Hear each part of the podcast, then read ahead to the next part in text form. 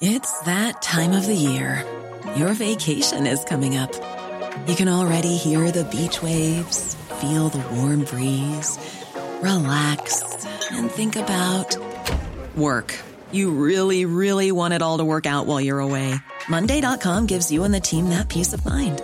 When all work is on one platform and everyone's in sync, things just flow wherever you are. Tap the banner to go to Monday.com.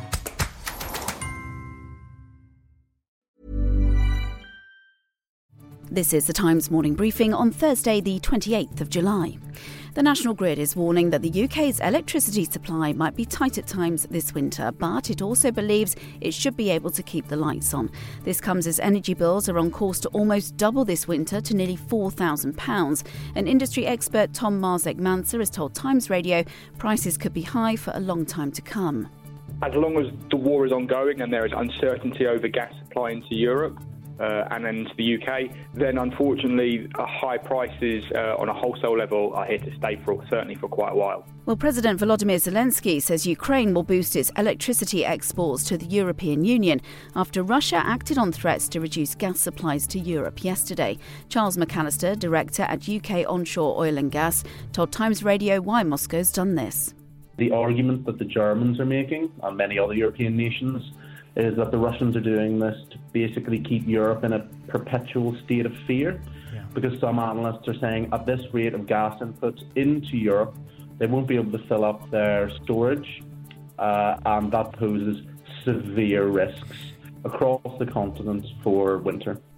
Meanwhile, in a far reaching interview with Talk TV, President Zelensky has described Boris Johnson as a big friend of his country and he hopes he won't disappear after he stands down as Prime Minister.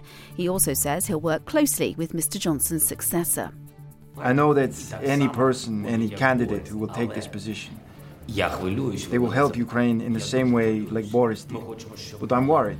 I'm really worried because we need to have at least the same level, not worse, because our personal relationship, mine and Boris, they influence the help, how fast we got the help from Great Britain.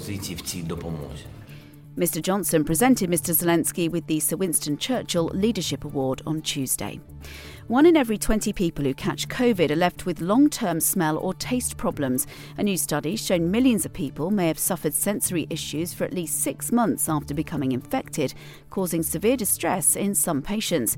It comes as the NHS has announced plans to improve long COVID services, with an initial assessment for those suspected of having it within six weeks. English history will be made today when cameras broadcast from a Crown Court for the first time.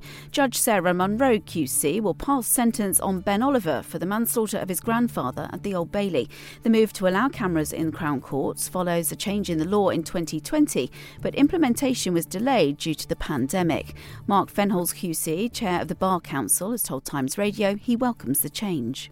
It's a very uh, positive development because we hope it means that the public can listen to, see, and understand the sentences that are passed. Uh, and you know, that can only help really build confidence in the justice system. And England will face Germany in the Euros final after the Germans beat France last night. This comes as the leader of the Labour Party thinks we should get an extra bank holiday if England win on Sunday. Sir Keir Starmer says victory would be a truly historic achievement, one that should be marked with a proper day of celebration. The former Tory Sports Minister Tracey Crouch and Lib Dem leader Sir Ed Davey also reportedly back the idea. You can hear more on these stories throughout the day on Times Radio.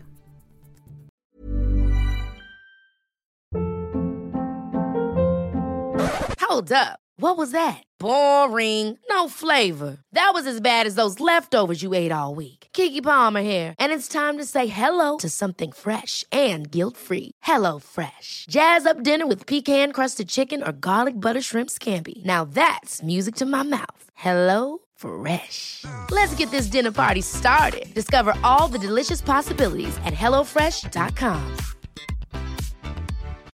rising sea levels, extreme weather patterns, extinctions of species. Our planet needs protecting. I'm Adam Vaughan, the environment editor for The Times, and this is Planet Hope from The Times, in partnership with Rolex and its Perpetual Planet Initiative.